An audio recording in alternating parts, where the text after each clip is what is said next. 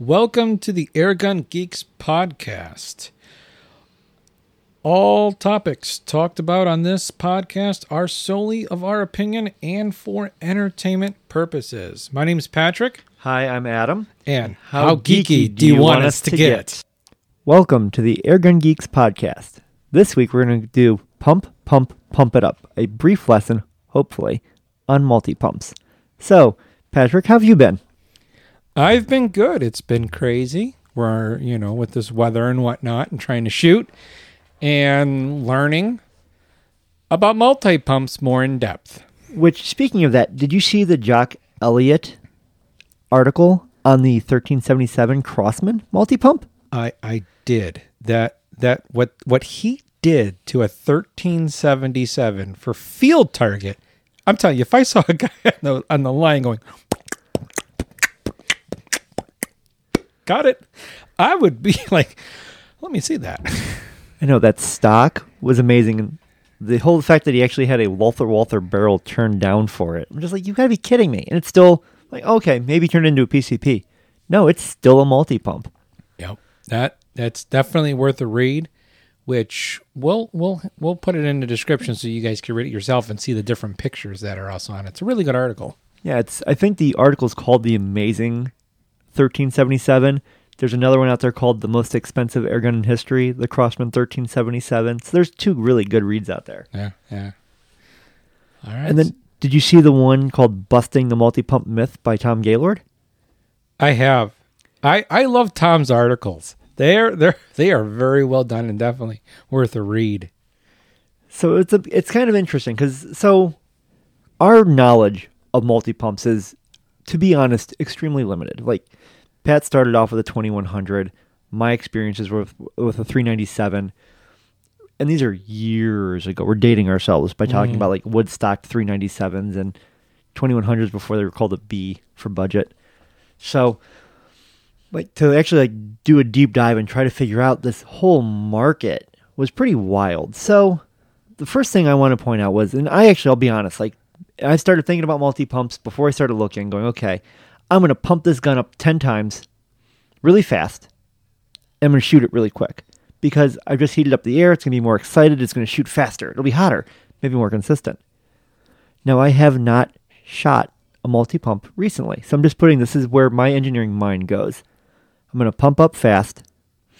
Maybe I'll pump up slow, and that'll change things. Which, when I finally like, okay, so the, I went through, sat down, really thought, wrote down a list of like, what do I expect to find, and I saw Tom Gaylord's, you know, busting the multi-pump myth, and that's like the first thing he talked about was fast pumping, slow pumping, and I'm like, oh, well, that's not a thing. Well, damn. Okay, well then, there's got to be something with the, the the excited hot air, and that article covered. No, there's not. It's really there's okay. So then what is there with multi-pumps? Okay, so we've got, you know, basically a multi-pump is not a pumped up PCP. It is a separate entity. Okay. Cuz I've like went into it. Oh, the Aspen, the Freedom Nova or the Nova Freedom, pardon me. Those are multi-pumps. That, those are no, those are PCPs that I have a onboard hand pump. Oh, okay. So then you just get into this mindset that they are a different beast entirely. It's not a high power or low power PCP. It's a multi pump pneumatic, not a pre charged pneumatic with an onboard pump. Okay. So then what do you have? We've got what? The. Whoop, sorry. We have the 2100, the 760, the Daisy 880, mm-hmm. The, se- the Winchester 77X, Mm-hmm. a Crosman M4, and then what the 1322 and the 1377. Mm-hmm. Then the 392 and the 397, which has been renamed to like the Benjamin Variable Synthetic Stock Pump. Did I miss any? I mean, I probably did. And if I did, please, someone let us know. Like, we're doing our best. And so now we have a $50 gun, and we find this article where a guy makes a custom field target stock, field target forend, turns a Lothar Walther barrel, makes a stainless steel breech for it, not just a steel breech, but a stainless steel breech for it, puts on a field target scope, and he's shooting it and doing well. and so, you know, we've got the Crosman 1770, uh, 1377. Mm-hmm. And the reason I'm using that one is because I did find a whole bunch of things on it. But even like trying to find out how to modify it was really difficult. You're basically you're looking at, you know, a steel breech which you can get the XL. Mm-hmm. So that's um that's an upgrade. So it's really hard to find some of these like modifications, like Airgun Smith. You can get, you know, an oversized valve, different piston pin. Like the big thing I found was like head spacing. Like there's only, I guess, the head spacing, which in this case is the plenum, for lack of a better. There's only a five thousandth gap in it, unless unless that's unless I'm really reading that wrong. I found that there's a five thousandth gap. So then there's people that'll go in there and make it like a twelve thousand. So you do twelve pumps and you get a little bit more power, more consistency. It was just really interesting to read about this. So there's a lot of information about what modifications people have done, but not so much on how to do them. So that's where the Jock Elliott article is really interesting because he gives you a list. It's a dozen different modifications where something is basic. Hey, steel breech, scope, steel breech, stock. And then you've got guys that turn them into PCPs. So, Weird. Yeah, yeah, that's definitely interesting information. so yeah. And then Wow. the bull pup the, the one I liked was the bull pup with the side pumping lever. Like, how did you even manage that? It's so there's definitely a space out there. But the big thing I found is when you come to multi pumps, when we say tune in a PCP aspect, we mean tuning the gun for the pellet or tuning the gun for the power we want. What I ended up finding for tuning of multi pumps is not tuning for a pellet, it's tune up. It was just abbreviated. So it's going in there and cleaning up the plenum, or not the, uh, sorry, not the plenum, the piston valve. So there's burrs and edges where things meet, getting that cleaned up, replacing your pivot pin with a more robust pivot pin. That was the big thing, you know, sometimes cleaning up burrs in the transfer port. Because all the transfer port is literally where air goes from this air reservoir that you've pumped up in through the port and down sending the pellet down the barrel. And the other interesting thing was is I actually didn't know how a multi-pump really worked. So when you do your stroke, you do this full length stroke and you open up this little air reservoir that as you're pumping out, you're swinging your arm out, causes a vacuum that pulls air in. Then when you start pumping, it quickly closes this little hole, this air hole. Then it pushes when you're closing your handle, your your pivot arm, actually will shove it into a little reservoir. And you're literally just putting compressed air into there by that virtue of a one-way valve. Which makes sense, but I didn't actually know it until I started looking at it. So I do appreciate I believe it was one of our um, group members, Dan, that actually requested this. So, Dan, I do really appreciate you asking about this so we had the opportunity to look this information up. So, thank you very much. Now, so Patrick, you're 21, like, you know, you said that you used to shoot a 2100 and pump it up 12 times. Mm-hmm. You do know it's only supposed to be like eight, right? I know, but I was in the sixth grade. so I thought, oh, more pumps, more power. Um, the one thing I did learn is keeping it lubed up because of that little one way valve. Mhm. And there's this little felt eh, ring, we'll call it, that where you put the silicone oil at. Okay. And now something else that was really interesting is so the idea of a tune up where we're cleaning the trigger, like there's burrs on it. You can still do that to a multi pump, to a brake barrel, to a PCP. You can clean those things up. The actual piston trans travel, getting those burrs out of there, cleaning that up, taking the gun apart, being willing to learn. I mean, the 1377 is what? A 70 80 dollar gun? Right, not right even- there, yeah. maybe not even that. I mean, you find one used. Can you make like, hey, if I screw it up while working on it? No, it's not nothing, but I'm definitely be more okay, you know, with that than I would with like even an Avenger is still Mhm. an investment. So no, that was uh pretty interesting. So thank you. I liked um one of the articles I read referred to the 1377 as the Beetle of air guns. Yeah, small but hardy. Yeah. And so many different aftermarket parts out there that you don't even know where to look. Oh, yeah, true. Very true. Very true. I think Wow. we just aged ourselves, by the way. just just a little bit, just a little bit. But uh, but still accurate little guns for for what they are. you know, and then like that one where they did used it for uh, hunter field target. Like really? And it, and it, I don't know how well it did, but I'm assuming it did pretty well. And that's that's a lot of gunsmithing and well, going way over what the gun is worth, but creating a it's a Frankenstein gun.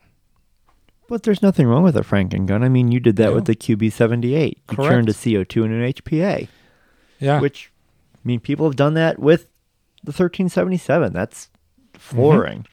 You watch that little, like, wait, there's a, that's a 1377, and there's a HPA gauge on the side of it. Read into the article. Wait, you're telling me that they turned it into a PCP? What?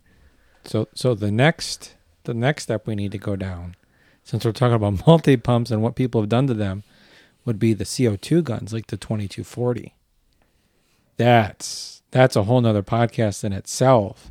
I want people have done to that little thing. And they're just running CO2. I don't know of anyone that's converted that to HPA yet. So if you have, email us because we're very curious about that one. Please. Yeah. So what? So like like since we're talking multi pumps, what's like the range on these things? What have you found? So, well, if we're going to talk about like stock, Stock. Yeah. I mean, you're looking at basically even on some of these other, even on the high end ones, you're looking at like a 700, 800 feet per second max. Obviously, we don't know what pellets. We we have that issue, but you figure even an eight grain pellet at 700 feet per second for due to stabilization, I'd say 15, 20 yards, 25 yards tops. But obviously, with these modifications, like hey, there's a like I know we keep going back to this field target because it's a good standard. You know, you've got 55 yard maximum and someone turned this $40, 50 60 80 whatever dollar gun, sub, well, sub $100 gun, into a rifle that you could use for field target. A pistol you can use for field target. mm-hmm. So it's pretty uh, interesting. So I do apologize. We keep going back to that. And so I would say, like, out of the box, realistically, 15, 20 yards. But clearly, there's people with very little work or additional investment doing much better than that with a very inexpensive gun. Mm-hmm. So, I mean, it comes down to no, are you going to turn it into a high power PCP? No. But realize that's not what you're trying to accomplish. You're trying to take a gun, learn from it, and apply those, what, apply what you learn, put it into practice to make it a little bit more accurate, a little bit more consistent. Mm-hmm. Give a better trigger. Mhm. I'm a trigger snob. Well, it's like we say, how geeky do you want to get with it? You know? So interesting, interesting. So so like Adam said, we'll uh we'll have these articles in the description so that you can research them yourselves. Um but we've also talked about doing something a little different from now on and talking about our little current projects. So I guess we can call it the Project Corner with Airgun Geek Adam. That would be t- today's podcast uh, uh, about what are you working on? So, I think a few weeks ago, people may have heard that I had FX'd my FX rifle to the point where I was so frustrated I was actually ready to throw it out the window. So, I've been working on that extensively over the last month. And when I say extensively, I mean constant. So, I'd taken a gun that was probably a 2 inch 30 cal at 100 yards and turned it into maybe a 4 inch at 50 yard gun. Like, I was furious. Oh, That's not good, Adam. That's the wrong way. Are you sure? I don't know. I mean, it, it seemed to be the way the gun was going. And so, after taking just a week off where I didn't look at the thing because honestly, I was I was ready to like either sell it or throw it in the trash. Like, I mean, it's not that I can throw away a gun like that, but it's just that's the kind of frustration I was feeling. Took a step back, reviewed what I had done. Um, actually ended up picking up a Mark II, which would have a slightly larger plenum in it. Put the barrel I had extensively modified liner shroud system, put it under that, did a few more tweaks, and now, well, last night I showed Patrick my group. I shot at 148 yards, maybe a half inch vertical to sub two inch horizontal spread at 148 yards with a 30 cal pellet gun. which Patrick's like, oh, well, what's that mean? That means in my horizontal spread at a 90 degree wind, it would take a little less than one mile per hour variation in wind energy to push the pellet off by that much. So that's me reading the wind and just natural wind variation can do that. So I was extremely happy to the point where, okay, I'm done. I've done things in my gun that now have voided the warranty. So, yes, anybody listening to this knows that, yes, I have voided the warranty on my Mark II. Sorry. I think I can put it back. But with that being said, that's 144 yards with a 30 cal. 148 Oh, yards. 148. yards. 148 yards with a 50 grain 30 cal pellet at 91 foot pound, 91.2 foot pounds of energy. That's that's just crazy. Well, it's it's accurate, which is what I care about. Yeah. So, I mean, it's it was a frustration point. So, like the things I had done. So the thing I must have done, um, I don't know where I went wrong initially Mm-hmm. to ruin it, because I came back. So, so you guys know what I have done to my Mark II at this point. So I've got the 30. I have a pellet liner, 700 millimeter pellet liner on my Mark II. I put a carbon fiber sleeve on it that I had a JB weld onto it so it would stay, which is not recommended for the crowns. Like it's mm-hmm. it it comes out, hey, this is meant for impacts with the STX light liner system, I believe, or it's the STX system. But it was the right ID. So I'm like, you know what? I'm tired of fighting with the stiffness issue, so I wanted to go this route. So I did that. I put in a dual transfer port, which had its own. I don't want to blame the transfer port. That's probably something I did wrong in installing it because it's a very clean transfer port. When I purchased it, once I installed it, there was a burr. So I don't know if I just didn't clean the threads right or what. So I polished the inside of the transfer port again and took care of that. Put the liner on it, and my groups were well, as Pat saw, they were they were garbage. Mhm. They were, that was infuriating. That's putting it mildly. So get the Mark II. I've got the new breech block, the same transfer port, and actually what I did was is I used the carbon fiber liner as basically like a reverse tensioner. So instead of putting tension on the front of the shroud towards it, I'm actually using the um, basically grub screw, or not grub screw. Um, With a torsion nut. yeah, thank you. The torsion nut. It's from the Remington 700 and the Savage style of barrel centering. And I'm using that to put reverse tension on the carbon fiber shroud, which is JB welded to the liner. Now, there's like, I have thoughts where heat differences, temperature differences, they're going to expand differently, they're going to react differently. I know this is an engineering standpoint. I don't know how it's going to affect it yet because you have different rates of expansion and contraction with different temperatures of the two different materials. Plus, now I've got a bonding agent between them. It's going to be crazy. So I'll deal with that later. So I'm taking good notes at this point. And so I did that, put the Mark II, that's unmodified action. I get this liner and barrel system on it. And I'm at the exact same freaking foot pounds of energy as my stock, my sorry, my modified Mark One. Infuriated, to say the least. Take it up to 155 bar in my regulator. Still fighting it. Still at 88.5 foot pounds of energy. And I'm still having garbage accuracy. So I go down into my toolbox and I find the appropriate ID fender washer that'll fit over the um, guide rod for the hammer spring. Obviously, fender washer is much larger than what that opening is, so I turn down the fender washer to fit. I have added a, I've got the ham, preload hammer weight maxed out.